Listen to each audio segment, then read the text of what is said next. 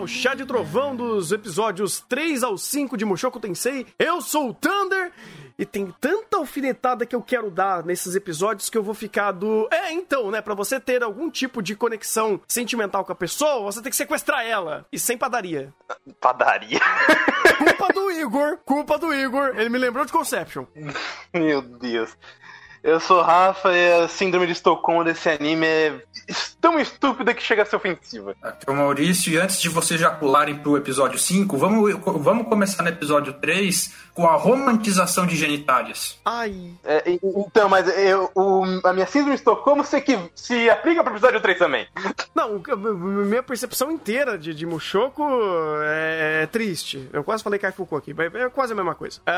Um, velho, eu, eu entendo que Mushoku Choco, ele tem um complexo de pensar com a cabeça de baixo, né? Eu acho que talvez seja a forma, a, a, a uma forma menos uh, pesada de eu fazer essa analogia, vamos dizer assim. Eu sei que tudo de Mushoku realmente sempre está conectado a sexo. Todos os personagens, todo mundo, tudo é conectado a esse ponto, porque essa é a máxima dentro da narrativa dessa obra. O problema é que certos momentos, eles são menos propícios a fazer certas brincadeiras e certas conotações, porque aí você começa a trabalhar coisas muito mais pesadas por conta desse contexto. Uma coisa é fazer piadinha do papai, que o papai tem que comprar cigarro para todo porque ele quer comprar cigarro, ele não quer assumir nada de ninguém. E a outra é você trazer a ideia da, da conversa muito mal feita sobre é, sexualidade e cara, falar sobre o que ele fez ali com a elfa, né? Porque toda brincadeirinha de, ó, oh, vamos tomar banho, não, eu não quero, não, mas vamos mesmo assim, e temos aquela cena, cara, é... eu não quero pensar no contexto do que ele é um, um homem, né? Um adulto de trinta e poucos anos, como ele se autodenomina sempre. Então eu não posso desassociar a informação que no mesmo episódio, foi no mesmo episódio? Foi no mesmo episódio que ele falou que ele era o, o, o cara que, que, que teve 20 anos de, de metaforando? Ou foi no episódio passado? Eu não lembro. Foi, foi no passado. Foi no episódio passado. Então, é, no episódio passado ele falou que ele tinha 30 anos de, meta, de 20 anos de metaforando, e nesse episódio ele fala que, né, tipo, ele faz aquela cena, então eu não consigo desassociar, porque a obra é uma, uma sequência de fatos. Uh, eu já. Eu não quero nem entrar nesse mérito. Eu vou entrar no, no mérito como esse episódio me tilta, porque ele fica dando um monte de alfinetada de que ele quer trabalhar alguma coisa. Então ele começa com a. com o, o a Elfa lá sofrendo bullying e tal. E o protagonista chega lá, defende ela desse bullying e ele, como parte de sua redenção, vou me aproximar dela, vou, dele, no caso, né? Que ele achava que era um, um cara, e veja bem, o, o character design canalha o suficiente para deixar isso mais detalhado, dar um pouquinho mais de traços masculinos, para depois, quando revelar que é uma garota, mais traços femininos, enfim. É... Aí ele cria toda esse, essa, essa ideia do banho para depois eles começarem a conversar. E ah, vamos agora ser amigos. Beleza. E só. Tipo, você não tem nenhuma, nenhuma conexão desses personagens é, de interações e conhecido por Deus conhecer a, a Sylphie e vice-versa. Tudo que eles se, se, envolvem é o negócio do banho, o negócio do banho pós isso, né, no final do episódio, e o negócio da magia. Tirando isso, eu não sei quem é a Sylphie. Eu não sei o que ela pensa do Rudeus. Eu sei que eles se conhecem por seis meses. E por algum motivo, por seis meses, eles não, ela não, ele não sabia que a Cifra era uma garota. Por algum motivo. E, de, e aí no negócio depois. De, desculpa, é só esse detalhe. Que o negócio que ela vai falar o nome dela de Sylphiette, mas não é Sylph.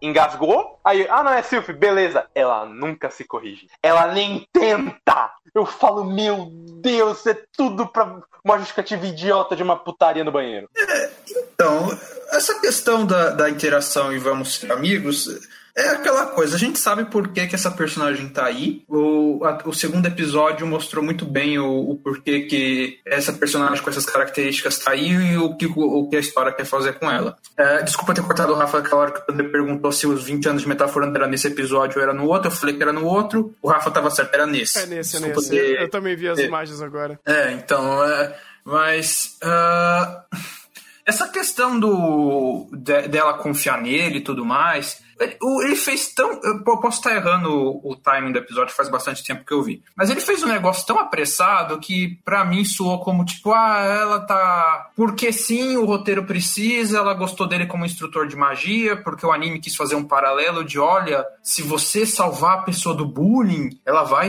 ela vai se aproximar de você e vocês são amigos porque vocês sabem o que é ser rejeitado e no, no caso essa pataquada que esse anime fala, né? Não que essa conversa em si seja uma pataquada, mas o jeito que esse anime faz faz ser uma pataquada. Uhum. Uh, e, bem, ela tem essa aparência porque o anime precisa fazer os estereótipos, porque a gente sabe o, a demanda que ele, que ele quer mostrar nisso. O que eu acho mais ofensivo, assim, é realmente o que eu alfinetei do, na apresentação, é o modo de como na cena do banho ele faz todo um diálogo pomposo para descrever as genitais dele e dela, de um jeito que parece que eu tô lendo aquelas obras do romantismo, da escola romântica, que eles eles, todo, eles fazem toda uma descrição toda empolada, assim, de é uma espada, é uma pequena espada, não, não é uma lâmina cega, e não sei o que de ornamentos, e você fala, meu amigo, para oh. de querer descrever essa desgraça como um, os seus rentão que você tanto gostava. É, Mauro, é, aí entra mais uma escolha, Maurício. Você escolhe isso ou você escolhe a versão em mangá, que eles até fazem a analogia do cogumelo crescendo? Olha, eu não sei. eu não sei. Porque, na boa, uh, dependendo de como fosse feita a analogia do cogumelo crescendo, talvez fosse menos pior do que o que foi feito aí. Eu não sei como foi feito no mangá. Foi uma piada. Uh, porque eu... Hã? Foi uma piada no mangá. Foi uma piada? Foi. Ah, não sei. Não sei. Porque essa cena é horrível por si só. É. E e o modo como, tipo, ele, ele chega, né? Agora eu não tô lembrado da frase em si, mas ele chega a dar uma romantizada na, na genitária da Sylvie. E, meus, caraca, com aquele diálogo ali, você fala, meu amigo, vamos parar de fazer essas referências, essas coisas. Vamos. Tudo. A, a, referência toda hora de olha como ele é um garoto bonito e não sei o que, e ele vai pegar todo mundo e as garotas vão ficar em cima dele. Já era um pé no saco, mas pelo menos era tolerável. Agora, vamos lá. É. Cara, é, até corrigindo aqui que me falaram o que aconteceu, inclusive passou aqui na imagem. É, ela não. O Rudolf não viu o nome dela, não foi porque ela engasgou, foi porque o vento falou mais alto que ela.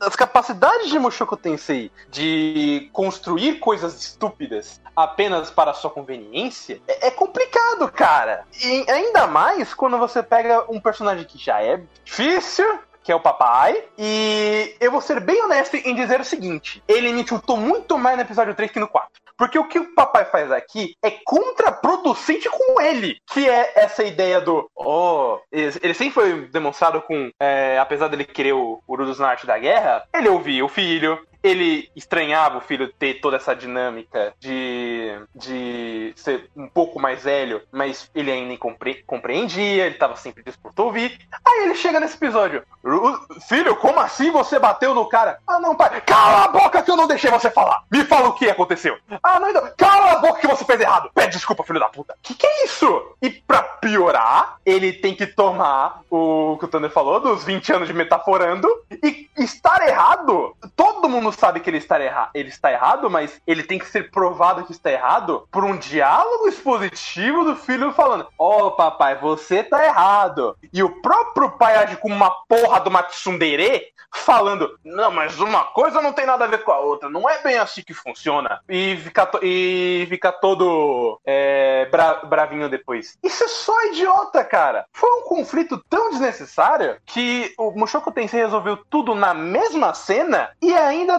é, desmereceu ainda mais o, o contexto do papai. Que a partir daí a gente pode dizer que é o começo do fim, né? Porque dele, da, a partir daqui é só ladeira abaixo. É que não, daqui, a partir daqui, os contextos que envolvem o papai fazendo merda geralmente estão denotados como piada. É só bobo. Aqui, uh, vamos dizer assim, que o diálogo, o tom da cena, e obrigado, direção, e obrigado, produção, por vocês tentarem trabalhar demais aqui, por tornar tudo isso pior ainda, porque quanto mais vocês trabalham numa cena dessa para tentar fazer ela séria, pior, ser séria, pior fica. E, e é bem isso. Você cria o contexto de o papai faz merda, o protagonista com 20 anos de metaforando, ele consegue criar uma linha argumentativa que quando convém ele tem isso. Eu acho incrível como o Mushoku conseguiu criar, ter uma carta na manga para quando ele tiver algum problema de interação social, ele joga: Ah, mas eu tenho 200 anos de metaforando. Pá! E só joga essa carta na mesa quando convém, porque a concepção do personagem não respeita esse conhecimento, não respeita essas informações. Então, quando convém, ele vai tirar essa cartada na manga. Mas até aí ele já faz isso com Power Play também, então foda-se. É... Mas, mas o, o, o, o, problema. Não, aqui é bem pior. O, problema não é. Mor... Desculpa cortar, Maurício. O problema não é nem esse. O problema é justamente ele, ele chegou num nível preguiçoso a lá Tatenoyuji tá quase chegando a um, a um Dr. Stone. Que é, eu estou aplicando um conceito nesse personagem e nesse mundo, nessa relação familiar. Eu vou quebrar lá por motivo nenhum, por ser conveniente, para demonstrar esses 200 anos de metaforando que ele nunca precisou mostrar. É, e isso só é possível porque eles começaram a, a não respeitar o conceito de personagem. Aí o, o, a gente tem esse resultado. O papai é um babaca, não é nem pelo papai, é porque o roteiro tá forçando ele a ser babaca. E isso piora muito a situação do, do dessa cena, porque não basta ele ser é, usar argumentos estúpidos. Ele tem que forçar o erro para argumentos estúpidos acontecerem para o protagonista crescer. Ou seja, o protagonista só cresce na base de merda. Ele não consegue é, evoluir sozinho. Crescer entre aspas, porque ele, na verdade ele não cresce, né? Ele joga aquele diálogo. Não, eu tenho experiência. E o que o Thunder falou de a carta na manda do 200 anos de metaforando, eu digo que essa carta, na verdade, é um pouquinho pior, porque não é 200 anos de metaforando. É dos 2 mil horas de Erogue.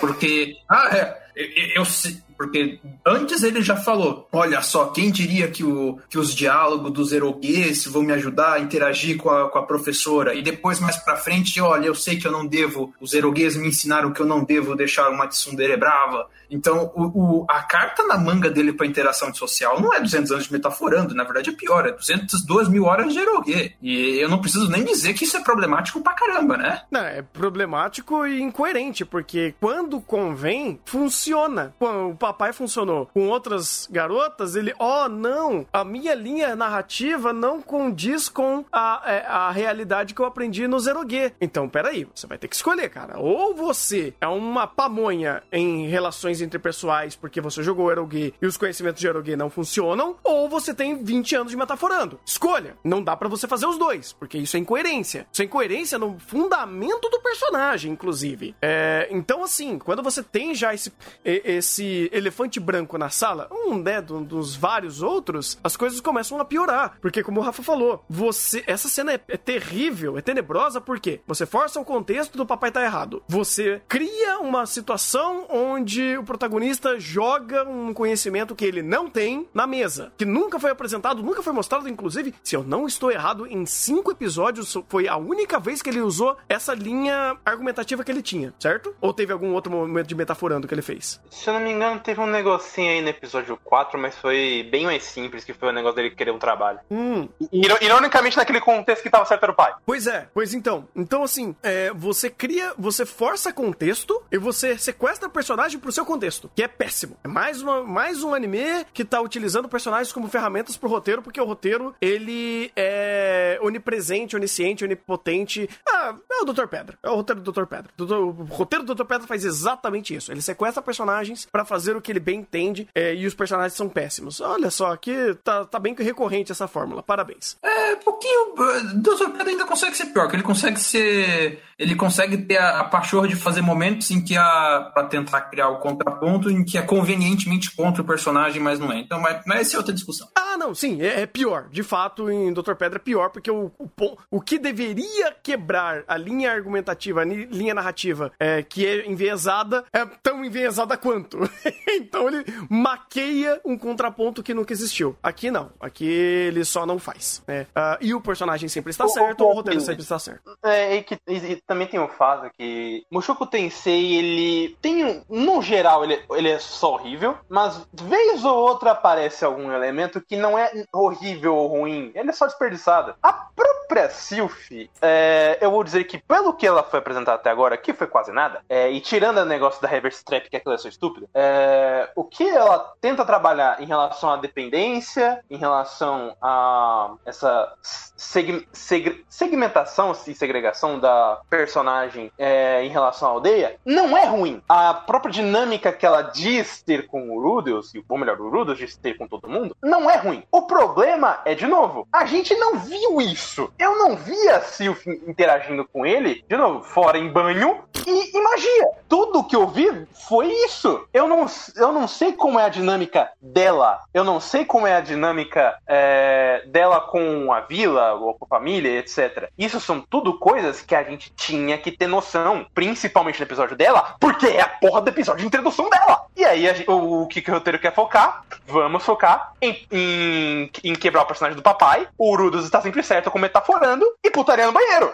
Ah, mas isso é coerente. Isso eu não vou reclamar, não. Sabe por quê? A ótica é. da obra é do protagonista, que ele é. Ele é um pincel. Então, obviamente, ele vai estar só interessado do, do fato dela ser uma trap. E ele faz lá isso em primeiro plano, inclusive, né? Ele deixa bem explicado. Nossa, que garoto bonito, né? Nossa, ele quase faz meu, meu coraçãozinho aqui palpitar, meu Deus. Então, é, obviamente, que toda a conotação do diálogo dele vai ser pautada, né? Calcada no fato dele achar é, ela, ele, bonita, bonito, né? Magia e foda-se a, a, construção de, de ambiente. Então, até aí, ó, parabéns, Mushoku, você está coerente.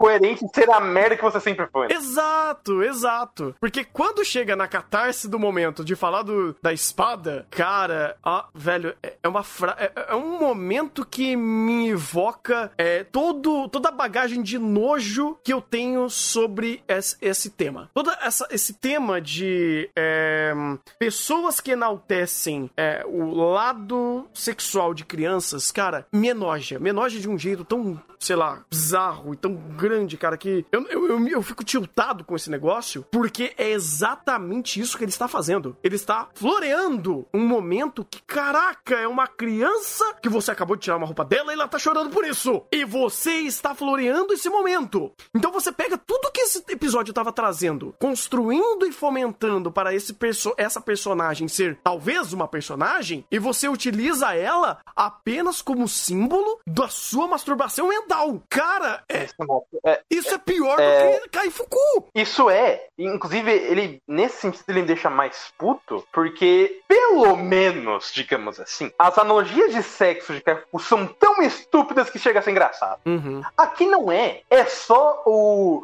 o, o, Olha o nível que ele chegou. O diálogo de sexo expositivo. A gente tá tendo o Rudolf falando: Isso não é a pura e pequena espada com a qual me acostumei. E fazendo isso a todo momento e reduzindo personagens a isso e colocando em momentos que não tem absolutamente nada a ver. O diálogo que ele tem com o pai no episódio 4 foi uh, uma das coisas mais caras de pau que o Mushoku Tensei tentou fazer, porque ele faz isso após ter a, a conexão lá com a empregada, que ele descobre que a porra da empregada foi estuprada enquanto dormia pelo pai, e que de alguma forma ela se sente culpada por isso, e que de alguma forma ela ainda tá trabalhando para ele por algum motivo, ou foi trabalhar para ele por algum motivo, e eles, eles encaixam tudo isso como é, você é um lixo que nem eu. Mas vamos falar de putaria, né? Ó, não pode pegar empregada, ah, mas você quer pegar a, a sua Loli Elfa. É, mano, tem que ver isso aí. Que que é isso? Ele não. só tá resumindo o sexo, a, a sexo da man, é, que muita gente fala que, ah, mas ele está fazendo, falando de sexo, coisa que os animes não fazem. Não, tem anime que fazem muito bem. Mushoku é só porco. E um, um, moleque punheteiro de 13 anos que deve ter escrito isso e falado: caralho, é muito legal colocar uma piada sobre pau e buceta por episódio. Ou melhor, por segundo, porque é o que acontece aqui. Nossa, cara, é. Minha... Então, pode ir, Maurício. Vou...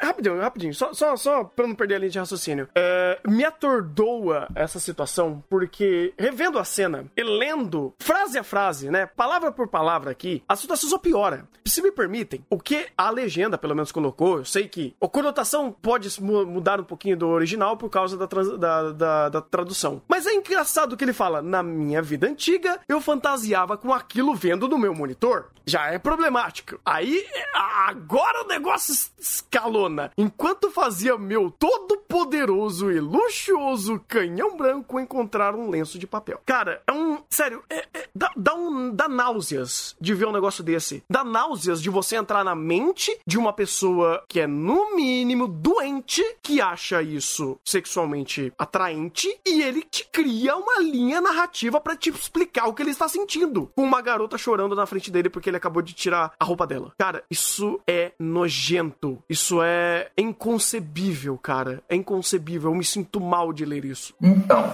e daí vamos, vamos trazer um paralelo interessante. Sabe, eu, eu, já falei com o Thunder disso uh, ontem no, no off-top depois de, de Hataraku Saibo. Uhum. Sabe o que é pior e torna Mushoku ainda pior que Pai Fuku? Uhum. Isso tudo, muito disso que, que Mushoku tá tratando agora nesse episódio 3 totalmente o episódio 4 e parte do episódio 5 é socialmente aceito. O fetiche com as novinhas, né? E toda a romantização disso, claro, não chega no nível que o Mushoku tá fazendo, porque né, a legislação pegaria um pouco pesado se fosse no, no, mesmo nível. Pelo menos a legislação brasileira pegaria um pouco mais pesado se fosse no nível da idade que está sendo apresentada aí. Uhum. Mas a romantização de relações sexuais com pessoas jovens, isso existe, isso é socialmente normatizado. Uhum. Depois, no episódio 4, a romantização de abuso sexual, a romantização do que é a, so a sexualidade feminina e o que são os desejos femininos, e, e tudo isso, e a romantização da sem vergonhice masculina, isso é socialmente aceito. Mushoku não tá fazendo diferente do que é uma conversa de bar de universitários. Digo por, digo por experiência própria do que eu já, do que eu já presenciei. Do, da, das atrocidades que, apare, que aparece. Idem. Então, é, ah, não, eu falei que é idem. Coisa... É, tipo, é, eu também já vi muitas dessas escrotices de pessoas enaltecendo certas coisas. Tanto que no próprio episódio 4, o fato do papai ser o papai alfa, uh, por alguns, ele é mais aceito do que o fato desse episódio dele ter atração por ela elfa, né? Então, é, vamos dizer assim que, o, que a, a traição, ela é até mais relativizada, inclusive, do que questões de pedofilia, né? Pedofilia... Então, é, que aqui nós temos dois pontos que é até interessante dar uma separada. Uhum. Uh, eu espero que Mushoku não faça a representação desses personagens indo para as vias de fato com a idade que eles têm agora. Bom, uh, e, e, com essa perspectiva eu vou colocar. No que foi colocado aí, pelo menos, nós estamos sendo apresentados agora é a fantasia doentia do protagonista para com as personagens à volta dele. O episódio 3 é pior, porque ele romantiza uma representação do que realmente aconteceu, consumou-se fatos. Ao mesmo tempo que, como já falado, o ato que está sendo romantizado pelo protagonista é menos aceito e até pior. Quer dizer, pior é, é complicado falar isso, né? Porque o que, que é pior? Você já ser, ser, ser, uma garota ser sexualmente abusada na infância ou ela ser estuprada na idade adulta? Vamos botar em palavras assim, né? Uhum.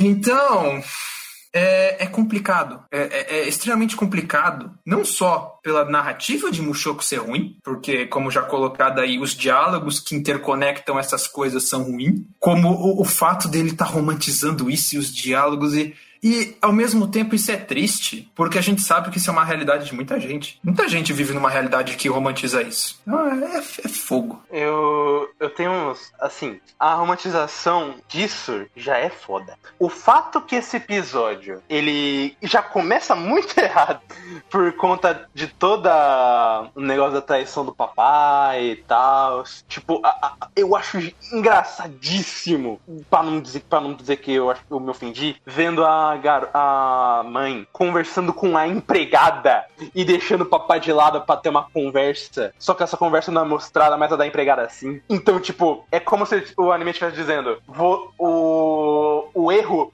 por parte da empregada é pior e deve ser mais é, analisado do que o erro do papai. E o erro do papai é uma piada e não mostra. E para piorar, você tem o, o lado da empregada nisso. Porque o lado da empregada é de, ah, é a culpa foi minha, por quê? Porque eu seduzi ele, porque eu via ele transando muito. Inclusive, a segunda personagem que eu que fica com, com tesão ver o pai, o pai e a mãe transando, mais um a gente pode pedir uma música. É... Mas por algum motivo, ela deixar a porta aberta e tomar banho é um convite suficiente pro papai chegar e, e transar com, a, com ela, sendo que ele já tem uma história de que ele, a, a legenda disse, não sou nem eu, ele a violou Ou enquanto ela dormia, quando se conheceram no, no dojo de espada lá. Uhum. E por algum motivo, ela culpa a Si e ela foi trabalhar com ele, porque por conta desses contatos, com esse negocinho que teve,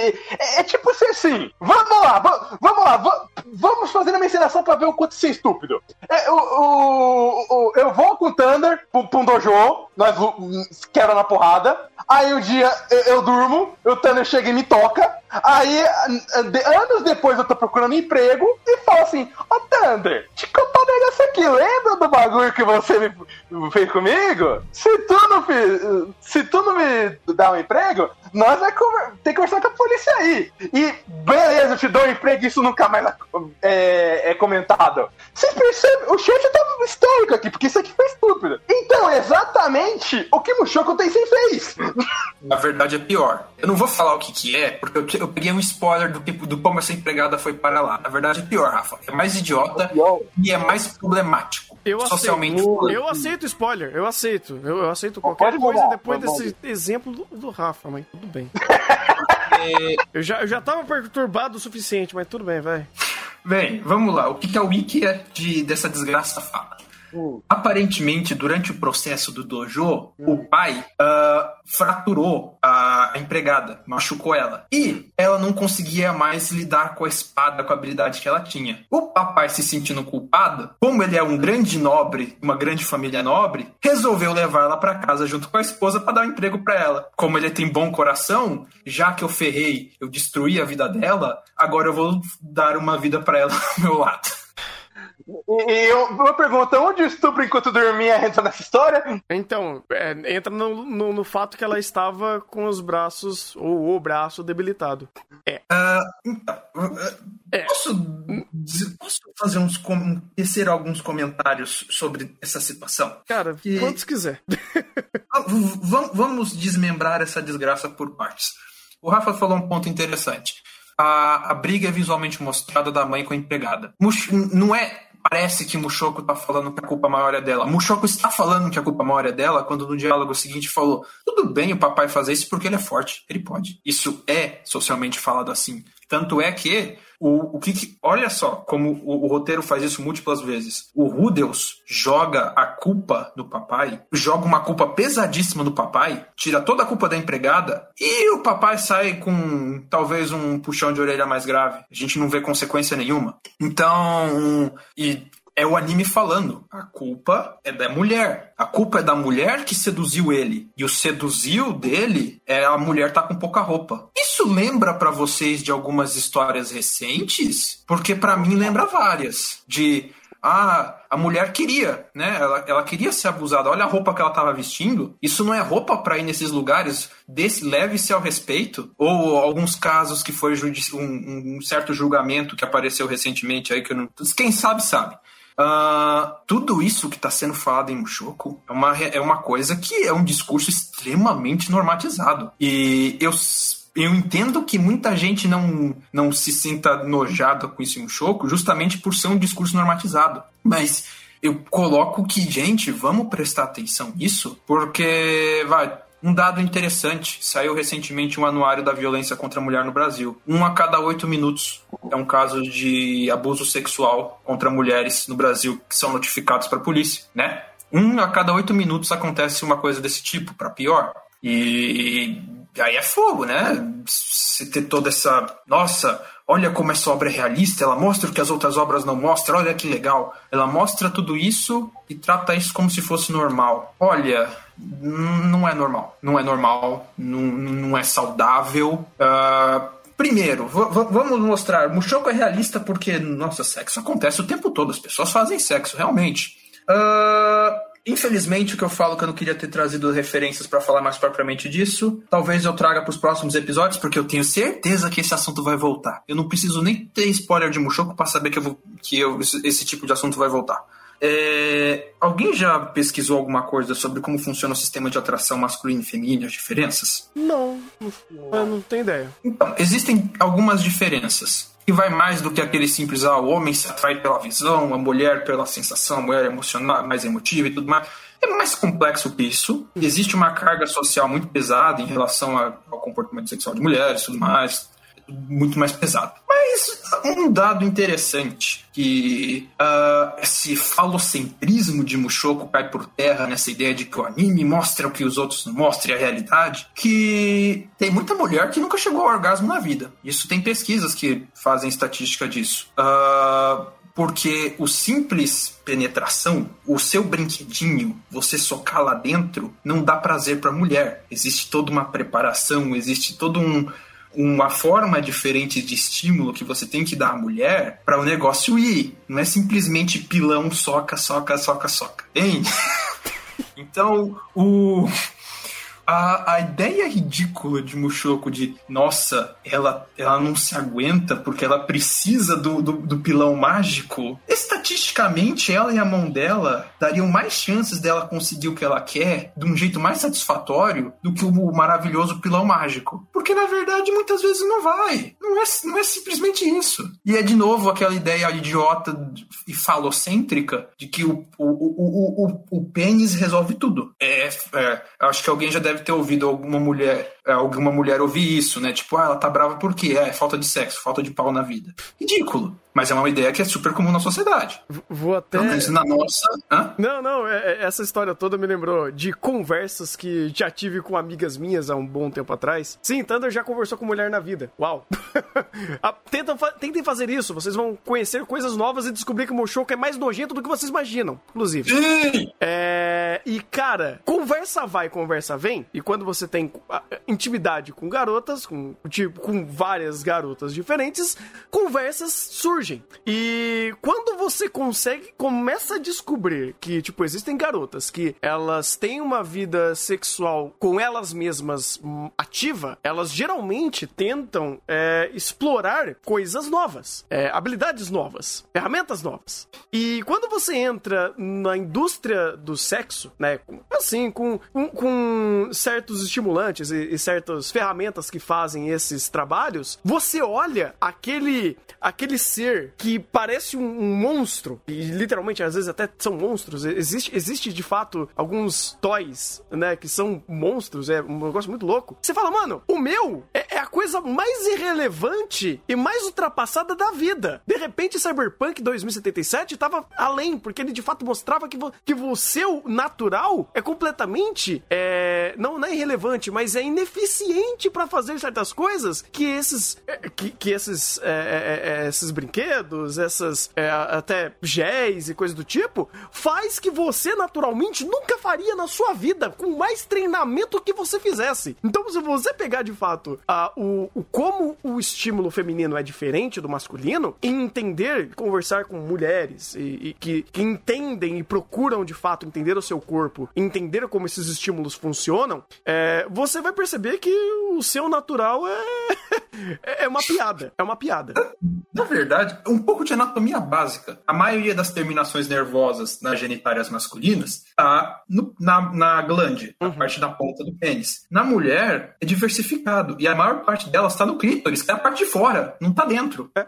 Outra coisa, uma vara grande, o, a, a, o, o tamanho do canal vaginal, pelo que eu já li, coisa do tipo, tem no máximo 10 centímetros. Acima disso, tu tá deslocando o útero dela. E deslocar o útero não é uma sensação que é para ser prazerosa. Uhum. Então é aquela coisa. A gente tem uma uma romantização muito forte desse negócio de não, a força do, do falo, né? E, e, o poder disso.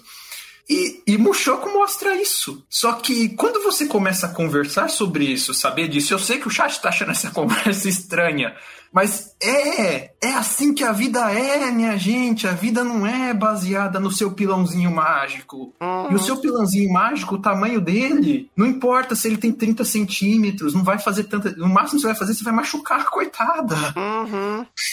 Então, é mais jeito do que simplesmente ter a ferramenta. É mais jeito de como você faz. Uh, a questão da sexualidade, se tem toda a questão de preparação e tudo mais, que é muito mais importante até do que simplesmente você socar. E por que, que a gente chegou nessa conversa estranha? Porque Mushoku dá uma, uma dimensão dessa, dessa questão sexual muito errada. Essa romantização que ele faz desse relacionamento, além do, de romantizar a questão de abusos, ele romantiza uma relação sexual que na vida real não vai funcionar bem assim. E eu, por isso, de novo, vai me faltar os estudos, mas eu já li em relação a isso algumas vezes, acho que pro chá de reviewers. Não sei se as referências estão lá, mas deve estar. Tá. Uhum. Tem muito homem que é sexualmente frustrado por causa disso. Porque você tem essa ideia romantizada da sociedade dessa relação sexual e quando ele chega lá, a parceira dele não vai chegar no, no clímax. Só no soca-soca pilãozinho não vai chegar. Quer dizer, muitas vezes. Várias vão, outras não. E tem muito homem que é sexualmente frustrado por causa disso. Porque a, so, a, a sociedade que ele vive, o, a mentalidade que ele vive, corrobora essa ideia de relação sexual que na verdade não existe. Então isso acaba sendo prejudicial até para o próprio homem. Além de ser, de, além de, de ser prejudicial para a sociedade, essa romantização de abuso. Porque outra coisa que o Rafa falou, a empregada se sente culpada por ter, por ter sido abusada. Sim, muitas mulheres se sentem culpadas por ter sido abusada, justamente porque a sociedade relativiza abuso. É culpa a ideia de ser culpa da mulher ser abusada. Inclusive, eu, desculpa cortar, só pra fazer um paralelo legal, o mangá que eu recomendei no chat Kaifuku tem um, um capítulo que é especificamente sobre isso, da, da protagonista é, passando por um monte de problemas psicológicos porque ela tá se culpando pelo que aconteceu. Uhum. E, e o engraçado disso tudo, que vamos lá. Se a gente for colocar a culpa em alguém, não é Mushoku. Mushoku só tá, digamos assim, é, bostejando uma normalidade que foi criada numa cultura é, que permeia. Eu não sei se são, é só no quesito otaku. É, tá, vai. Eu, eu acho que é, isso é meio que geral. Tá, eu, eu acho que obras em si que tem esse viés ultra machistas, elas vão trazer e tra trabalhando a sexualidade de forma machista, elas vão fomentar essa ideia, porque eu vejo esse, esse mesmo modelo narrativo sendo aplicado tanto a animes, quanto a jogos, quanto a filmes, a livros, né? E é um modelo que uh, não é Mushoku que tá fazendo. Mushoku só tá perpetuando e mostrando, é uma boa vitrine de como esse tipo de cultura, desse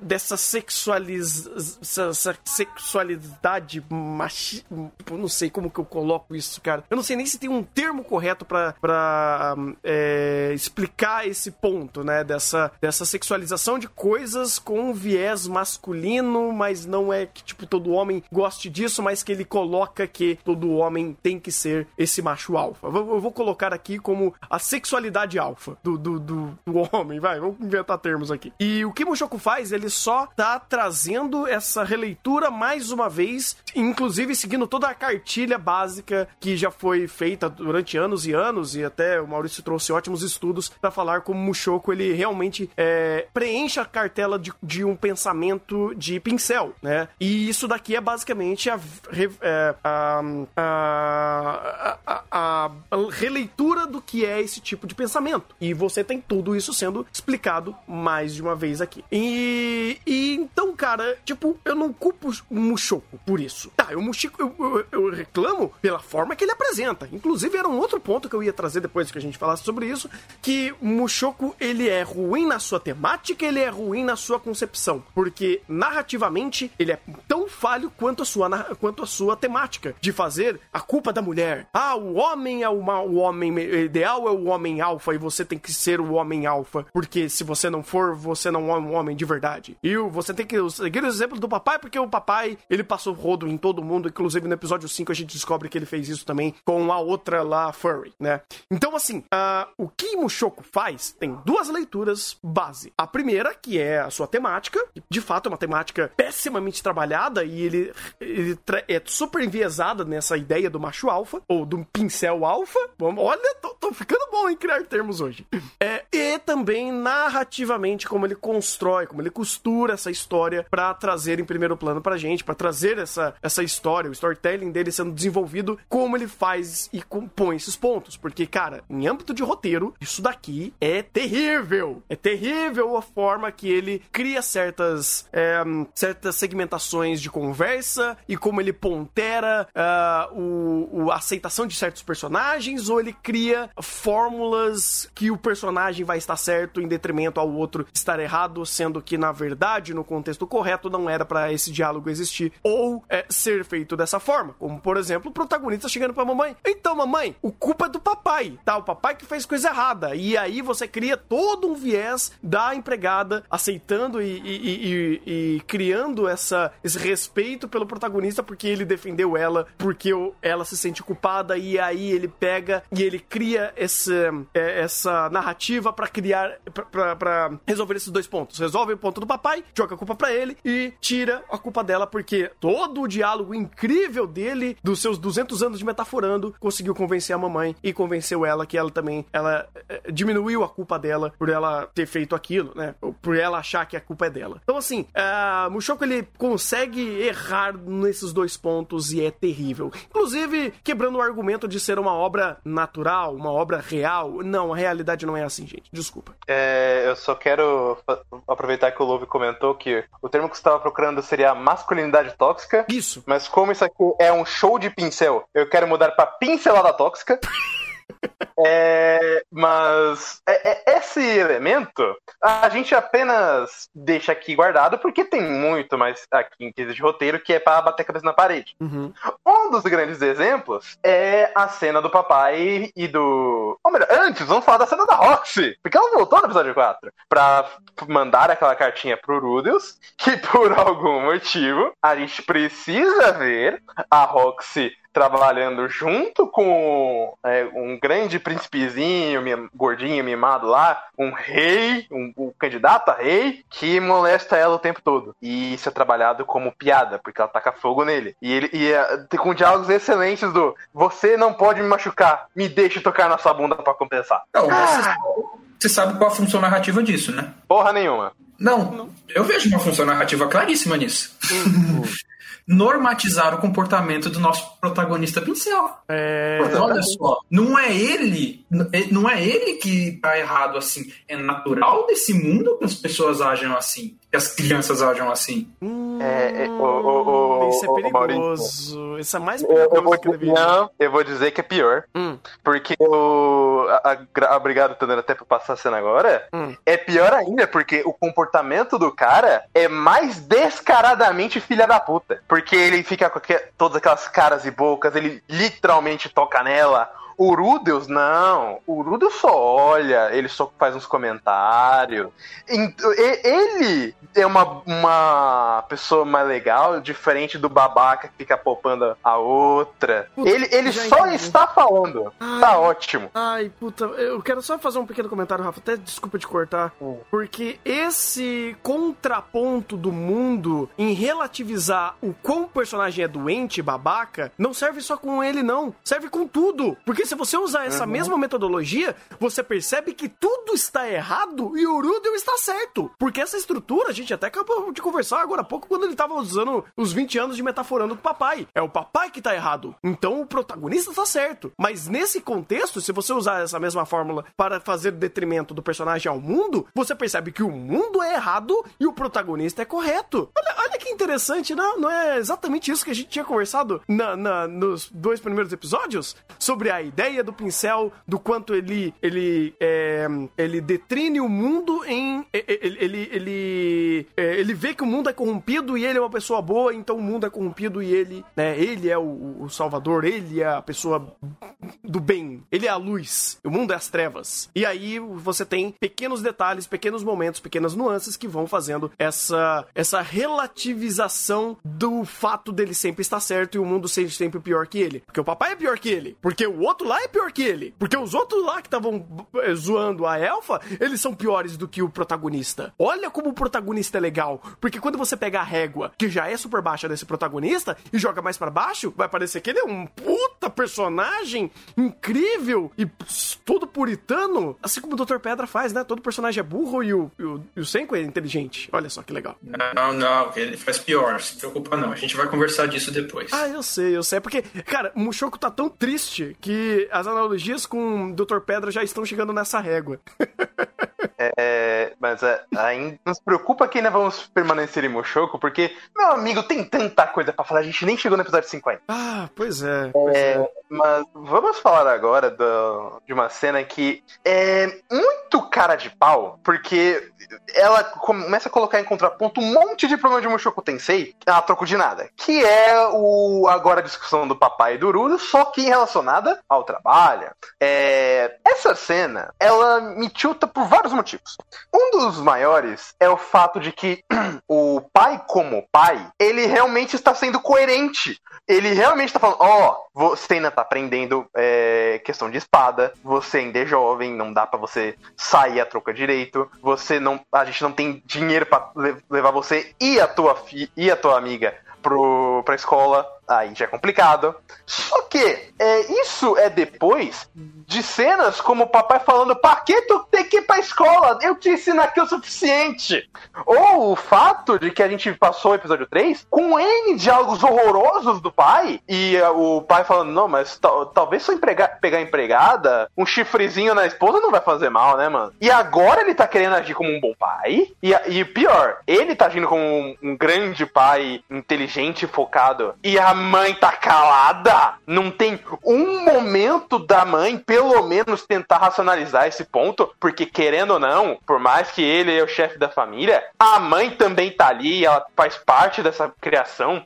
Eu tenho a impressão de que a empregada não quis falar nada, sendo que ela também tá, tem, tá dizendo ter uma grande conexão agora com o Rudius. E tudo que as duas fazem é piadinha de chutinho no pai porque o pai não quer ouvir, porque o pai é mais criança que a popa moleque. Ah, mas a sociedade toda aqui é calcada no machismo. Então, a mulher não ter vez de fala pra, pra porque a, a, conversa ali é entre dois homens, tá certo. O Choco tá fazendo isso. É, tá, tá, tá, isso tá tão certo que mulher não tem lugar de fala, mas ela pode obrigar o, o homem a falar, né? É, porque quando convém isso é feito. É, mas é, é, não, não é questão de obrigar ele a falar, é para cuidar das crianças. É, é, um pouquinho, talvez um pouquinho mais machista, eu não sei. Eu já tô colocando coisa na, no roteiro de Mushoku ou não. Mas aquela ideia de que mulher cuida da criança e para cuidar da criança ela fala, para que o pai tome decisão, talvez seja algo nesse sentido, não sei. É, provavelmente. Assim, é, é, é de novo, Mushoku tem um roteiro tão ruim, tão frágil, que é, tem certas coisas e certas questões que eu não consigo nem tirar conclusões, porque ele não me respalda para eu ter essas conclusões. Mas, é, já que eu não sou tão otimista com essa obra, porque ele não me faz ser, eu não consigo. Eu, eu, eu não acho que é desonestidade da minha parte tentar interpretar certas coisas com. É, isso é só machista pra caralho mesmo. E tá tudo bem. Porque Mushoku é uma aula de ser machista. É, é, é como eu falei, a grande pincelada tóxica de Mushoku Tensei atacando novamente. Pois é, porque, é... de novo, volta naquela ideia que a gente tinha falado. Uh, o personagem vai fazer apenas o que o roteiro quer. E se nesse momento o roteiro tá dizendo que a mamãe e a empregada só vai dar chutinho para fazer piada, e o importante é o diálogo que, que é tido com o papai responsável, responsável pelo Nomútil, é, agora importa, porque depois que as irmãzinhas dele nasceram, depois que isso tudo foi virou indiretamente um casa um, um harém, vamos dizer assim, uh, aqui não existe mais esses conflitos. Eles não são respaldados a esses pequenos time skips que acontecem que a gente mal tem noção e mal importam porque o status quo não muda. Mas tudo bem. É, eu vou, eu quero só entregar mais um ponto nesse episódio, que é uma pergunta honesta. Por que que o papai quebrou o filho na porrada? Eu ia perguntar isso também. Ele não, ele não podia conversar com a criança? Hum, mas peraí, homens resolvem as coisas da base da porrada? Vocês não, nunca foram construídos dessa forma? Vocês, vocês não falam, Olha, foram educados dessa forma? Que o, o papai alfa tem que ensinar o filhinho alfa a ser alfa e ser alfa é bater na, na, na, e resolver na porrada? Todo Battle Shonen faz isso. Nós não vamos conversar com palavras, nós vamos conversar com nossos punhos. É. Olha, eu, respe eu respeitaria isso se na hora que o Urus foi pedir um trabalho, o papai tivesse jogado tijolo na cabeça dele. Mas não foi uhum. o que uhum. aconteceu. É porque ele queria ensinar o filhinho dele como mundo lá fora é, é, é, é perigoso e ensinar a técnica de espada para ele. Que, que é, aliás, um dos motivos que ele falou: oh, eu, você ainda tá aprendendo a espada. Mas eu vou te espancar, te jogar em outro lugar e é outra pessoa que te ensine. Tá ótimo. Não, relaxa, eles utilizam isso no próximo episódio para falar: nossa, é verdade, papai me ensinou isso, me batendo. O papai me ensinou isso e tá falando que, ó, ela é, ela é melhor que eu, eu só derrotei ela com outra espada. É, é um pouquinho pior, porque ela, ela de novo denegrindo a mulher. Ela, é, ela só tem força, ela é burra. Ela é burra e gostosa. Gasolina. Chegamos a gasolina. chegamos a gasolina. Ê, Muxoco, demorou, mas chegamos. Quer dizer, não demorou, né? Porque isso daí tá. Não tá em- demorou, porque Tá se desde o pa- primeiro parar pra pensar na, na ação de, Se parar pra pensar na ação de personagem feminina, é tudo gasolina. É, pois é, pois é. Aí a gente já entra no episódio 5? Mas é claro. Opa. Ah, esse episódio 5. Eu não quero conversar sobre a carta do papai. Eu, eu não tenho nada a dizer sobre a carta do papai. Se- sinceramente, eu mal li a carta do papai porque senão eu ia ficar tiltado. Sendo honesto, nem lê mesmo. Porque o. A carta do papai, ela não responde nada que a gente já não sabia. E ela fala: Ó, eu vou te dar. É, tem um trabalho pra tu. Você vai ensinar uma pessoa lá. É, vai, vai aprender espada com, a, com essa mu- mulher furra aí que, que eu só derrotei com a minha outra espada. E é isso. Ele não explica porque ele fez esse tipo de coisa. Ele não explica a, o, a, a- toda a intenção dele pa- com esse trabalho e para que tinha que ser exatamente o Rudeus. Ele só faz. E- então, tipo, tem uma. é, perdão. Tem uma coisa que é muito canalha nesse, nessa parte da carta, que é o papai para um monte de vezes só pra dar uma alfinetada na, na mulher furro. Pra no final, é, todo esse diálogo ser composto com uma piada dele fazendo careta pras criancinhas. Tá, mas é, ele enfiou 17 piadas nessa carta, né? Não, mas aí que tá, a piada tava sempre sendo texto. Aí a, o, Ah, o bolo é uma Uhum. piada visual. Pariu. Que é uma contradição, porque ele está falando seu pai é gran- grandioso e responsável, coisa do tipo. Mano, Tá, mas aí é essa é a piada pronta, né? Você ter. é, Querendo. A produção querendo trabalhar demais. é, querendo trabalhar demais para no multi, né? Porque e- eles conseguiram fazer isso da, da forma extremamente positiva e não disseram porra nenhuma com a porra da carta que foi três minutos. Eu sempre falei, cara, toda vez que eu elogio a produção de Mushoku Tensei, que não seja luta, deixa bem especificado isso, que não seja ação, ação sem texto, inclusive, tá? É, ela não é funcional, ela não é boa, ela não conecta a cena, ela não respalda texto. E é complicado, porque eu olho pra produção, ele tá falando uma coisa, eu olho pro texto, tá falando outra. E aí eu não sei pra quem eu presto atenção, porque se eu olho pra- atenção demais pro, pro cenário, eu falo, porra, tem coisa da hora aqui. Mas isso serve pra quê? Pra porra nenhuma! Nunca serviu. Na verdade, serve. Serve pra, pro papai falar de como ele é fodão, que ele. Olha só, ele levou essa daí pra cama e como, a- como ela é burra. Como ela só tem força bruta. É. Apresentação de personagem, do jeito idiota. Mas uh, por que Mushoku faria diferente? Tá, porque é padrão pra todo personagem. Até o outro lá que ele apresenta, ele. Ó, você não pega ela, hein? Ah, É. Não pega minha filhinha, hein? Opa, tá que pariu. ele é pai dela. É, pai dela. Ele é pai, né? É, é, pra vocês verem o quanto eu tava prestando atenção nesse episódio. Tinha. Era, ele falou pra não pegar a filhinha dele, É. pro Rudeus não pegar a filhinha dele. Sim. Ah, ele vai ter que rever os conceitos. Mas claro que vai. Vai ter- vai- ele vai virar sogrão, certeza. É so, so- sogrão do sobrinho, né? Eu- Pois é. Olha, eu já tive muito amigo que chegava e falava: olha, prima não é família, então é permitido. Eu não duvido que o Mushoku Tensei vai meter uma dessa. É, o problema é quando ela é uma criança. Pois é. Eu acho que é só piora um pouquinho essa situação. também, na Idade Média isso já era muito comum, você está errado. É, era muito comum também as pessoas não viverem mais de que 30 anos, por série de problemas, inclusive, né? E já que é um lugar que, por algum motivo, as pessoas se prolif é, procriam, né? Ou pelo menos fornicam com muita normalidade, não era para o Rudeus ser basicamente filho sozinho, né? Filho único. Era para ter uns 15, uns 15, umas 15 crianças ali naquela casa.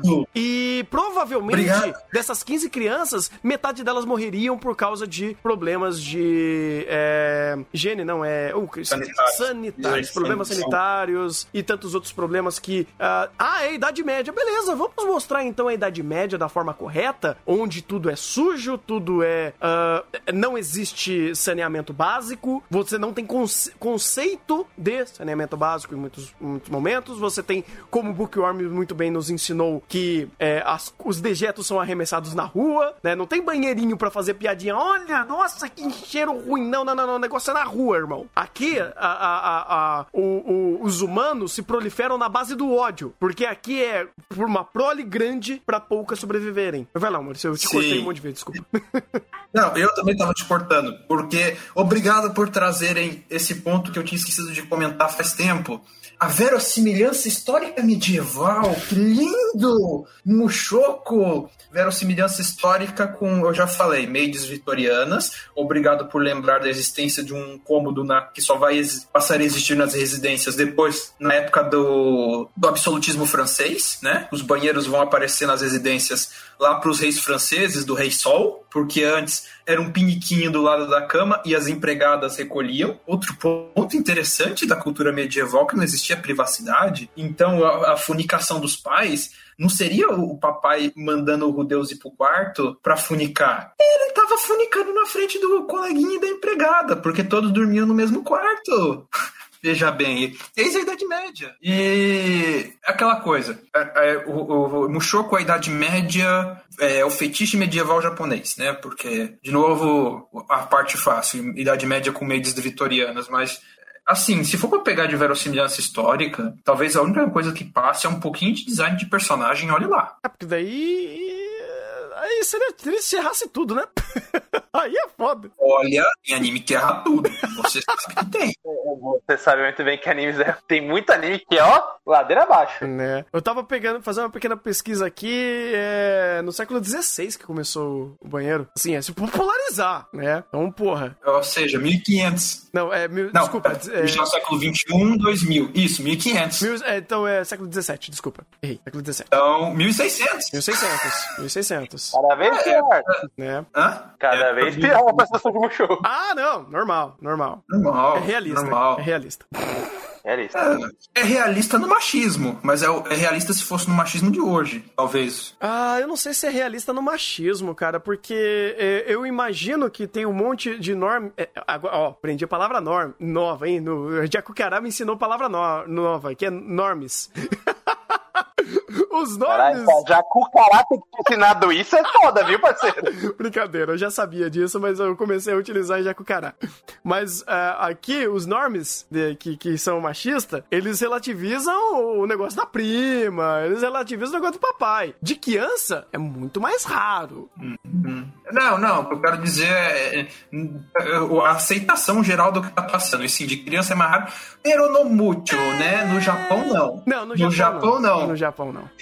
Eu saco minha carta virada pra baixo. Pro, pro, pro Japão, não. E essa questão da prima ah, é aquela coisa. Ah, só uma palhinha rápida. Genética básica. Nós somos seres vivos com uma espécie alógama, né? Nós precisamos de outro para se reproduzir, né? Tem dimorfismo sexual e tudo mais. E existe um, um porquê disso ter sido selecionado, ou uma consequência dessa seleção, que é que a nossa espécie carrega uma carga genética muito alta. Nós temos muitos erros genéticos no nosso DNA, todos nós, que só não aparecem porque nós temos duas cópias de cada cromossomo. Então, se uma cópia está errada, tem a outra. Se você faz com seu parente, a chance de ele ganhar duas cópias erradas, já que a genética de vocês é próxima, é meio alta. Então, não faça com a sua prima se você quer ter uma criança saudável. A ideia da- dessa, dessa galera aí, do- dos macho alfa, é não ter, né? É só, é só a diversão o e não a da- responsabilidade. Ah, o povo daí- do Alabama discorda muito contigo, Maurício. O povo do Alabama, o, povo mais redneck, assim, discorda muito de você. É, o pessoal de, de Dr. Pedra também. Pode discordar à vontade, contra fatos não argumentos. Seus... E a questão genética não, não é nem questão de, ah, eu tô especulando, não é fato. É fato que, inclusive, tem pesquisas, e saiu ano passado, saiu uma pesquisa de cidades brasileiras e avaliando o índice de endogamia nas famílias. Cidades com um índice maior de endogamia, casamento entre primos, tem significativamente maior incidência de doenças genéticas. Uhum. Ponto. Então, não é nem a questão de disso e ah, o, o macho alfa não quer nem saber de, de filho, ele só quer curtir. Daí eu recomendo para esse cara ver o episódio de Hataraku Black e ver o que eu vou preparar para ele de referência do que aconteceu nos episódios da gonorreia. vou, vou, mostrar- vou falar o que acontece se você tomar azulzinho sem precisar. Não, cara, mas é, é realmente, é realmente, eu acho que é, estamos aqui também pra informar e pra desmistificar certas coisas, né, cara? Isso daí é, é interessante. É, voltando aqui tá, pro episódio, eu, eu adoro o. É, Pera aí, é, eu sei o que eu vou falar. Vai, me ajuda Eu então, sei vai. que eu vou falar. Ajuda. Mas antes, eu quero que a gente deixe. Eu, eu quero dar uma salva de palmas pra Mushoku Tensei. Porque se a ideia dele era me criar uma personagem pra eu ter antipatia, meus parabéns, porque eu nunca vi personagem mais escrota, forçadamente escrota, quanto é, essa desgraça de personagem. Porque a primeira coisa que ela faz, ou melhor, a primeira coisa que acontece é um monólogo expositivo dele falando: Nossa, como ela é intensa e violenta. E seguido dela sendo praticamente uma tsundere. Na maior é, encarnação possível desse estereótipo, berrando, gritando, batendo em todo mundo, à torta direito. Eu, eu, eu acho muito engraçado que ela bate nele, a troco de nada, obviamente. Ele bate nela, que é o tapa mais murcho que eu já vi na minha vida. Ninguém ali se importa com nenhum dos tapas. E ela só começa a quebrar ele na porrada. E ele solta um ventinho pra sair de cima. Não, mas eu não posso tacar magia nela. Você acabou de usar uma magia pra pelo menos tirar de cima. Você pode usar isso pra pelo menos é, imobilizar e falar: Ó, eu não quero brigar. Mas, Mas não, o Chuko Tensei tem um cérebro de mamóis. mas ele não quer pode. fazer o, o- ele quer fazer o só pra comentar o argumento Uhum. ele quer fazer o exagero da é, e a, a supremacia do medo dele em relação a essa tsundere de sei lá 8 anos, 9 anos, não sei. Mas, Rafa, que tipo de anime é esse com que teria violência contra a mulher? Eu não sei, mano. Aliás, aí, eu nunca que diria isso, Hum. mas palmas pra Kaifuku, porque Mushoku Tensei conseguiu errar algo que é- é algo mais errado que Kaifuku, que é, olha, essa garotinha aqui que vamos sequestrar e levar pra, pra sei lá o que, pra vender sei lá o que. Não, mas eu tenho que aquietá-la porque ela se levantou. Eu não vou nem perguntar como ela tá fora da caixa, ou, ou sem a- as amarras. Eu só vou moê-la na porrada. E aí, do lado de fora, o cara, você não quebrou, matou ela, né? Não, não, relaxa. não- se qualquer coisa tem o garoto. Eu vou fazer uma pergunta sincera. Vamos lá. É, eu vou aproveitar e trazer aqui um, um comentário que o Love me trouxe, que o motivo deles era realmente, numa, na, na novel e mangá, era é, contrabando de criança mesmo, não tava levando os dois. Uhum. Aqui, eles estipulam que é só porque a garota era um, um, um pé no cu do caralho, e o cara, por raiva, sequestrou a menina. Hum, Perfeito. Era isso mesmo. Era isso É, mesmo. mas, mas, mas aí, olha, olha, olha o nível. Vamos supor que era óbvio que era o contrabando. Eles pegam duas mercadorias, sendo uma uma garota, ele quebra e destrói toda a mercadoria, e até onde foi mostrado, nenhum deles tem magia de cura. Ou ao menos um conhecimento sobre. Tanto que o outro cara fala: Ah, se morrer tem o garoto mesmo, tá ok. Ele conseguiu errar até na violência! Puta que pariu. É, de repente, lamber Aliás, a eu- mercadoria não é tão ruim, né? É, aliás, conseguiu ser pior e discrepante da violência contra a mulher pelo fato de que ela toma até pisão na cara. Ele, um soquinho na cara que nem vai deixar você inchado de GG. E ele tá com, com as mãos soltas. Ela perdeu as cordas, sei lá como obrigar o storyboard. Ai, meu Deus. Ai, quanto mais Quanto olho, mais é quanto pior. mais eu penso, piora, cara. Puta vida. Por isso que eu não tenho que prestar muita atenção em Mushoku, porque senão eu surto, cara. Mas é, é, Kaifuku acertou mais do que Mushoku. Aqui, lamberam só a mercadoria no, no, no, no Kaifuku aqui, bateram na mercadoria. Não pode bater na mercadoria. Mas também, aí, em Kaifuku, os caras vendem mercadoria com, com doença. Então, a Tatarushi fazia isso também, então foda-se. aí é foda. É, isso aí é bom. Vamos dizer assim, escravo nem é gente. Mas aqui, meu Deus do céu. Não, aqui não é, não é gente. Aqui você pode vender uma mercadoria desde que ainda tenha mercadoria. Mesmo se você quebrar a mercadoria. Exatamente. Puta que pariu, que big brain, cara. Ai, meu Deus do céu. É só pior, só piora, só piora. Eu não posso nem. Veja bem, Hum, Veja bem, eles estão na Idade Média. Eles, ele- eles não têm essa noção. A violência medieval.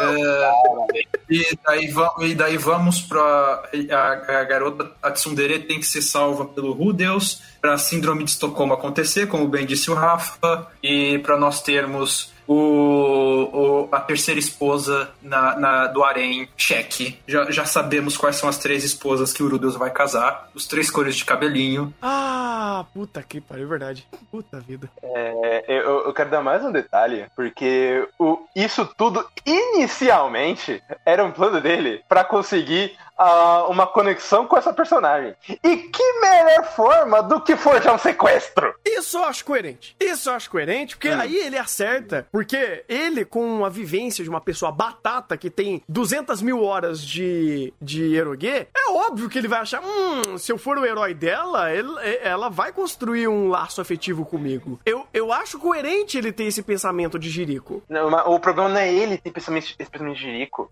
Isso foi planejado com, com o povo dali. O pai sabia disso! Pois então, aí vem o problema. Porque, cara, vamos lá. Ah, eu quero fazer o meu personagem ser um merda. Parabéns, você conseguiu fazer. Isso daí é coerente dentro da cabeça doente desse animal. Animal não, animal iota, né? Vamos, vamos respeitar aqui.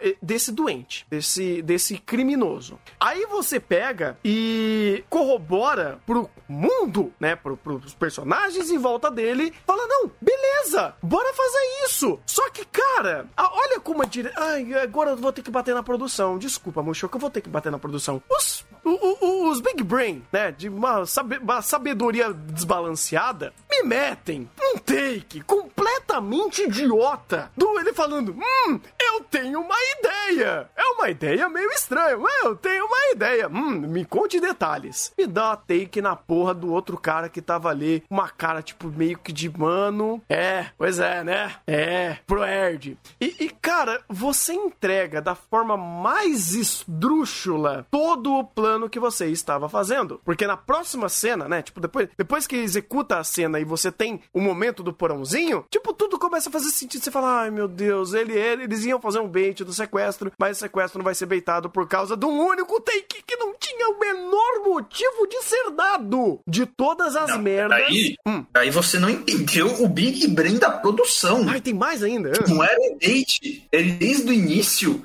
ele, ele queria jogar aquele diálogo tenso pra mostrar que o plano do Rudolph estava sendo sabotado. Pra você ficar tenso de que desde o começo e saber que na verdade aquilo era um sequestro real. Então eles já botaram aquela construção de cena pra criar tensão. Ah, que bonito. É pior ainda. É pior. Porque, tipo, você construir uma tensão óbvia é, é triste. Por isso que eu falei, gente, isso daqui é óbvio. Isso daqui não sou eu que Não. tô entendendo. Ah, o Thunder leu a novel, o Thunder leu o mangá. Não, porra nenhuma. Eu vi o que a direção tava fazendo. Isso daqui é, é, é triste, cara. É triste. E, cara, pior que esse tipo de ideia não é ruim. Isso é aquela coisa de Não?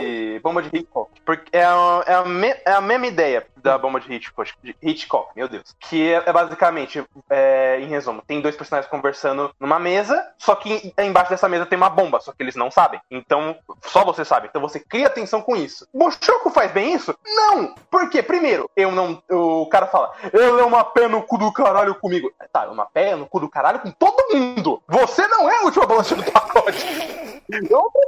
Que, que troca equivalente é essa? Ela é uma. é, eu tô ouvindo gritos de, de uma criancinha que tá batendo na minha perna. Eu vou vender ela como escrava e pisa na cabeça dela. Caralho!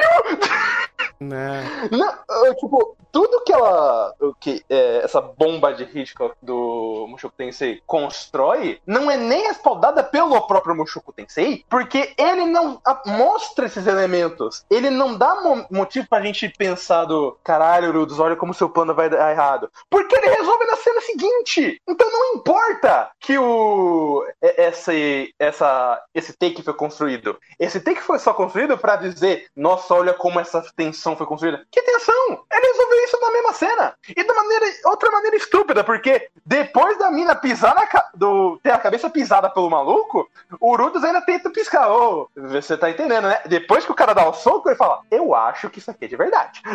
Piscadinha, piscadinha. Ele precisou dar um soco em mim pra eu entender que o negócio não era de, que era que era de verdade. Ou seja, Eu, eu acho Eu, eu acho estúpido. Desculpa cortar. É, é, Olha o supra-sumo. Ele tá pisando na cabeça da menina. Ele, se eu não me engano, ele deu uma cuspida ainda. E o cara, caralho, mano, esse aí tá atuando bem até demais. Contrata ele, Big Brother, contrata ele. Ai, ai. Não, mas já que estamos aqui em Mushoku Tensei, que é uma obra real, que retrata real a, a Idade Média, eu quero fazer uma pergunta de verdade, assim, mas uma pergunta honesta. Na Idade Média, existia carroças que andavam de madrugada? Não, né? Não, de verdade, eu quero saber se isso é possível. Tipo, se isso é palpável. Eu entendo que a luminosidade de certos, certas regiões, é, elas são melhores é, por conta da lua, e aí você tem lua nova. Lua nova? Lua, não, lua cheia. Lua nova é, é sem lua. Que, e por causa que antigamente a poluição era menor, e se você pegar num, num dia, numa noite de céu aberto, com estrelas e tudo mais, você tem uma iluminação até mais ok pra você se, se localizar de noite. Mas, cara, você tem uma carroça de noite, no meio do nada. É... Hã? Então, o serviço de ônibus não existia, isso é fato. Até onde eu sei, esses serviços vieram se popularizar depois, durante a Revolução Industrial e tudo mais. Assim, o que eu lembro mais ou menos dessa questão de, de cidades na Idade Média é que você tinha os feudos, eles eram fechados e tudo mais. Existiam provavelmente carroças que faziam viagens regulares entre cidades vizinhas e tudo mais. Sim, mas eu não sei se elas saíam de madrugada e se como é que funcionava esse negócio de pegar gente no meio da estrada. Até porque vamos lembrar que a Idade Média não é lembrada por ser um período muito seguro. É tipo o Rio de Janeiro, só que sem banheiro. Eu acho que é um pouquinho pior. Assim, eu acho que no Rio de Janeiro eles não queimam pessoas em praça pública. Não? É. Assim, depende. É, então, é, não foi. É, então. Eu acho que era muito mais comum isso na Idade Média que no Rio de Janeiro, mas tudo bem. Tem certeza? Certeza? Você viu? Ok, ok, ok. Eu, é que eu, eu vou tentar fugir do estereótipo. Eu vou tentar fugir do estereótipo carioca, porque os coitados sofrem, mas. Não, eles sofrem. Mas é é que a gente já fez é, um tratado aqui com a live, que é o seguinte: quando a gente tá falando Rio de Janeiro e violência, a gente tá usando ele como um exemplo pro Brasil inteiro. Ou pra uma boa região do Brasil, porque, cara, violência no Brasil não é brincadeira. Tem, é, existem dados, estudos que mostram que proporcionalmente a gente mata mais do que guerra civil. Então, assim, é, é uma brincadeira, uma coisa. É uma brincadeira, mas o bagulho é sério, cara. Mas não, não era esse ponto que eu queria calcar tal. Tipo, até. é, é, conheço muita gente que é do Rio e as histórias são mais tri- tristes do que parece, sabe? Por isso que às vezes eu faço esse comentário. Mas enfim, não, não era esse ponto que eu queria chegar. Eu quero entrar no- em outro ponto da direção nessa cena, porque olha como o Mushoku tá sendo um grande anime, porque ele tá mostrando que o que a gente viu de out- outras, outras pessoas da indústria e outros animes ruins não é o suficiente. Porque agora, Mushoku conseguiu ser pior que o Kawaguchi Thunder. Que? Porque a viagem deles durou uma cena. E sem transição. Foi literalmente um corte seco, a gente tá na carroça. Outro corte seco, já estamos na, na outra cidade. Viagem que eles dizem que foram horas. Até o Kawaguchi, por mais preguiçoso que seja, colocariam no mínimo uma transição do Movie Maker pra dizer, ó, é outro momento de tempo. Ele simplesmente fez outro corte, um, um corte seco qualquer. Meus parabéns, você conseguiu ser pior que o Kawaguchi. Rafa, é pior. O chat diz que foram dois dias. Que? Então, o, o chat disse que foi dois dias. E que dois dias é esse? Foram. Chat? Foi 15 passos de cavalo. Nossa, tá de sacanagem que foram. Não, não, não, não, não, não, não, Thunder, não, pe- não, pe- não, pega não, aí. não. Não, é sério, ô, Thunder, pega a imagem. Pode pegar a imagem. Meu Deus. O momento do deles vindo de céu. cavalo. Cara, É, o chat confirma. Um, dois dias. Pe- Peraí, eles ficaram tá- dois tá dias vendo, né? desacordados no caixão. Não, foi. É, né? Porque se a viagem de carros foi dois dias, que ficaram pariu! uma semana. Ficaram quatro dias. Não, pera, não, não, meu Deus, que, que tipo de Zeppelin é esse? Ai, meu Deus, peraí, peraí, ah, não, eu não quero pensar nisso, eu não quero pensar nisso. Pode pegar aí a prova do que eu tô falando. O nosso querido diretor conseguiu ser pior que o Kawaguchi em transição de cena. Palmas pro diretor de Mushoku, ele conseguiu errar até nisso. E aí, sei lá, eu- não quero começar, comentar do Uber que não tinha motorista, mas agora tem, só que agora é bandeira 2, né? Por isso que tá, deve ter ruxado o negócio. É... Nossa, cara. Sei lá, Ai, quanto eu não mais. tenho essa onda. Mano, mas não, não- não faz sentido, cara. Faz sentido isso. Não faz, não faz. Ô, ô, ô, ô, Limbu, você tá sempre comentando, ó, puxaram o negócio. Cara, isso aqui, Rush pelo Rush, ReZero tem Rush o tempo todo. Não tem. é- Esse nível de transição porca não é só Rush, é incompetência. A Orimia tem rush. Isso daqui é. Orimi é meu amigo. Porra, Orimi é o nosso exemplo de, de hum, é, speedrun, sabe? Anime de speedrun. E pelo menos deu certo. E a gente tem o, o Soul, Soul Hunter, que, pelo amor de Deus, aquilo era terrível. Mas, é, cara, isso daqui é inadmissível, velho. Inadmissível. Mas tudo bem, termina porque o, o- o nosso protagonista, ele tem o poder da água, da pedra, da- do ar, do coração, vai planeta. E ele tem domínio de tudo. Mas uma espadinha voando em cima dele, ah, não, não, não, não. Isso, isso, isso mata, isso machuca. Inclu- Inclusive o fogo de artifício, que né? o fogo virando fogo de artifício foi de fuder. Não, mas. Ah, e- Ah. e- e- ma- mais um detalhe. É, novamente, Mushoku sendo porco, com o de de porco, onde, episódio 4, eles falaram, tem três tipos de estilo de espada. O papai é eficiente nos três, por isso que ele é foda. Hum, é, que, como, qual a diferença de cada estilo? Não sei, mas eu vou te mostrar agora. Um dos estilos é especialista em jogar espada pro alto. Uma dúvida sincera. Hum. Se ele sabe a descrição de como os estilos funcionam, ele não poderia ter armado uma defesa contra isso? Não, Ou pelo menos estar preparado pra isso? Sim, poderia, mas é Mushoku Tensei. não, mas. Não, eu entendo o que eu entendo o que o roteiro tenta fazer, de olha como o, o, o, o protagonista é imaturo e ele não conhece o que são batalhas de verdade e ele fica traumatizado com, com a violência porque agora ele teve contato com uma situação de batalha real para amadurecer entre muitas aspas ele. Eu entendi o que ele tentou fazer. Olha só como ele, ele é inexperiente, ele vai refletir sobre isso e vai tentar se tornar uma pessoa mais forte. Mas o jeito que foi feito é estúpido. Porque a- até o momento, ele era o ferradão em tudo. E, e- eu- vai soar estranho, mas eu preferia que ele continuasse assim. Pelo menos seria mais coerente. Porque volta a minha máxima do quando convém. Usa, usa essa, eh, esse recurso narrativo que tudo faz sentido. Porque quando convém, as coisas acontecem. Ah, e, ou não acontecem. E isso é horrível, cara. Pra uma obra que. Isso é hor- horrível pra tudo, né? Pra qualquer narrativa, o quando convém. Tá, o quando convém, ele só é aceito quando você dá algo em troca, né? E aqui, vai, vamos tentar levar o show 4 sério, mesmo que ele não se leve. Mas se eu analisar toda a sequência de ação, o quando convém aqui é pra mostrar a fragi- fragilidade dele, que ele, é, ele tem pontos, né, é, pontos baixos dentro da, das suas técnicas de luta, que ele é inexperiente e esses caras eram mais experientes do que ele ah, em vários aspectos e ele não conseguiu lidar com eles. Ah, mas quando convém nessa cena, ela basicamente funciona não pra mostrar,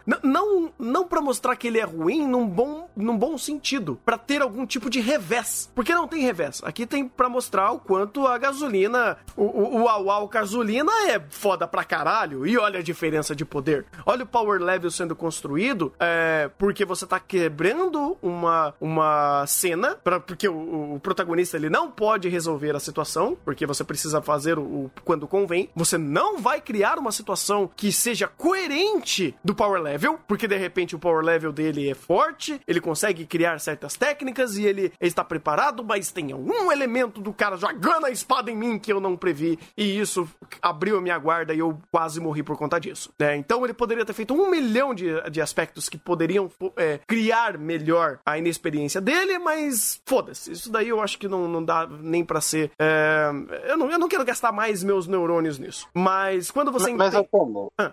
Desculpa cortar, é só, é só pra que você entenda. Ele fez algo muito mais Big Brain Foreshadowing que você não percebeu. Hum. Você notou o fato que ele quis construir personagem com isso, pois é a pri- ah, o momento onde a. Eu acho que é Eris o nome da desgraçada, que ela tava antes berrando, falando: Por que eu cumpriria uma promessa com você? E aí, agora, quando seria conveniente ela gritar pra denunciar onde ela está, ou até mesmo a porra da cidade dela, acordar e falar que porra tá acontecendo, ela fica calada. Em prol da promessa que ela fez ao Rudolph. E agora o Rudolph tem que fazer alguma coisa. Veja como essa personagem tá sendo bem embasada em cima de um foreshadowing. Ah, eu pensei que você ia falar do sangue. Isso daí é ok. faz Agora sentido. do sangue, meu amigo. Ah, O do sangue não faz nem sentido. tá, já não vamos, vamos começar a falar que o, o Rick Komori dele foi curado numa transição de cena. Já, eu não quero nem, nem puxar mais pra trás, mas a do sangue foi de fuder, cara. A, a do sangue é só um delírio que ele teve eh, momentâneo em relação ao caralho, né? Pessoas perdem a cabeça, não é mesmo? Pessoa- Eu talvez não de novo.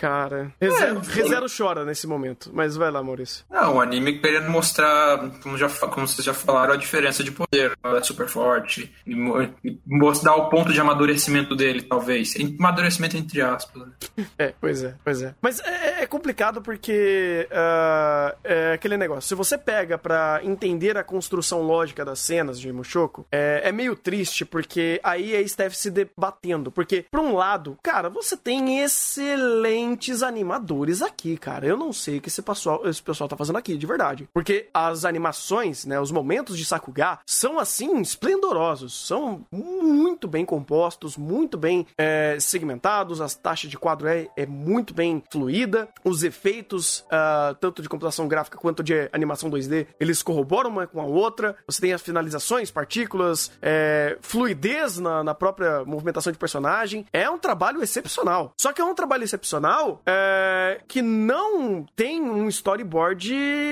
inteligente e responsivo, né? A cena em si, tipo, a pessoa que chegou e falar, olha, você vai desenhar isso. Porra, a pessoa, tipo, des- destruiu desenhando. Só que a concepção da ideia de você fomentar a ação de uma forma coerente pra respaldar as ações de personagem ficam na, olha, espadinha tá voando na minha direção. Isso não é um... Eu, eu não considero um storyboard feito de uma forma... Assim, pode ser um sequestro que a novel está descrita dessa forma e a pessoa que te- teve que fazer isso, assim como acon- aconteceu em Shingeki. Mas, é, mesmo assim, ainda não é inteligente. Ô, ô, Thunder, você tá falando storyboard? Só storyboard?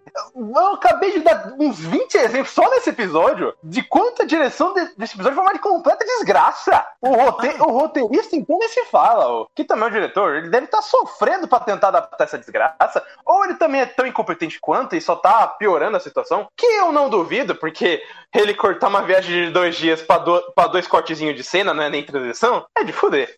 Que dá a entender que foi literalmente uma noite. É, literalmente uma noite. Uma noite, eu digo mais, foi cinco minutos de viagem, meu patrão. Não, não, eu não quero nem pensar, porque, cara, vamos lá. Se a gente compu- tempo, é, o- eles foram sequestrados, foram enfiados no caixão, dormiram por, sei lá, algumas horas, eles acordaram, fugiram, viajaram por mais algumas horas e voltaram. Então, assim, cara, chutando que eles tenham viajado uma hora. Uma hora? Eles não, eles não viajaram uma hora, vai, duas horas. Duas idas, duas voltas e mais alguns momentinhos ali de tretinha. E eles voltaram no amanhecer. Caraca, tudo isso numa madrugada. Fantástico. Antes do amanhecer ainda. Antes Que do é o melhor amanhecer. de todos. Antes do amanhecer. Eu não quero pensar em E- âmbito de tempo aqui. Eu não vou, eu não vou entrar em sequência de tempo. Eu só quero também lembrar que o estúdio especificamente feito pra fazer Mushoku Tensei é praticamente uma parte da Watch Fox. Ou seja, se, se vocês que reclamam do de cadê a grande produção que a Zero tinha na primeira temporada, que por mais que tenha direção, a animação ainda tá, às vezes Deus me, Deus me livre, então, tá tudo aqui. Parabéns. Ainda bem que não levaram toda a staff, cara, porque olha o que estão fazendo nessa temporada de ReZero, tá de parabéns. Os caras têm orçamento Ah, quando precisa, hum, tem outras cenas que é meio meme, mas, cara, produção está sendo coerente. Aqui em Mushoku é meme. Mas, de novo, é muito triste, cara, é muito triste é, que você pega excelentes key animators pra fazer essas cenas e essas cenas tenham o contexto que tem. É, é muito triste, cara. Eu fico realmente muito triste pra essa galera que tá dando sangue num um anime piada desse. É uma piada. Bem, é, temos mais alguma coisa pra falar desses, desses episódios? Um último disclaimer final. Como acabou entrando nesse chá alguns temas meio polêmicos, meio complicados, eu falei de bastante coisa sem ter feito uma pesquisa muito aprofundada e botar um arquivo de referências. Uh, por favor, cobrem se a gente, principalmente eu, se eu falei alguma besteira, para corrigir futuramente nos próximos chás, botar uma retratação e as referências adequadas. É, a gente, pelo menos eu, prezo bastante por se falar coisas, vamos dizer assim, de forma embasada. Então, se se eu comi bola, por favor, nos avise. E uma matemática básica aqui, né? É, estamos a uma hora e 37 de gravação. É, trazendo o dado que você trouxe, né, de violência contra a mulher, vocês podem computar aí. Deixa eu ver. Uma hora e 37 dá quantos minutos? É isso que eu tô tentando ver. Dá não 90, vou colocar 97. 97. Foram. 12. 12, é, foram 12. Então, pensem nisso, gente. Pensem nisso, porque a temática que o Mushoku traz é, o macro dele é uma coisa muito séria, muito pesada que se você nunca pensou sobre isso ou relativizou ou normalizou, não porque você seja uma pessoa que goste disso, né, que goste de, de temas que fomentem a violência, mas talvez você tenha esteja tão acostumado porque no seu ciclo social é isso seja normalizado. Pensa um pouquinho sobre, cara. É um uma temática complicado. Converse com, com mulheres, tipo, não com mulheres que já sofreram, isso pode ser que você conheça alguém que já tenha tido algum tipo de caso quanto a isso, mas conversem com o outro lado, né? Conversem com mulheres que, se você conversar e entender o lado que geralmente é o lado que sofre esse tipo de coisa, vocês vão começar a se sensibilizar bastante, cara. E é um tema que é importante a gente aprender, cara. É muito importante. É isso.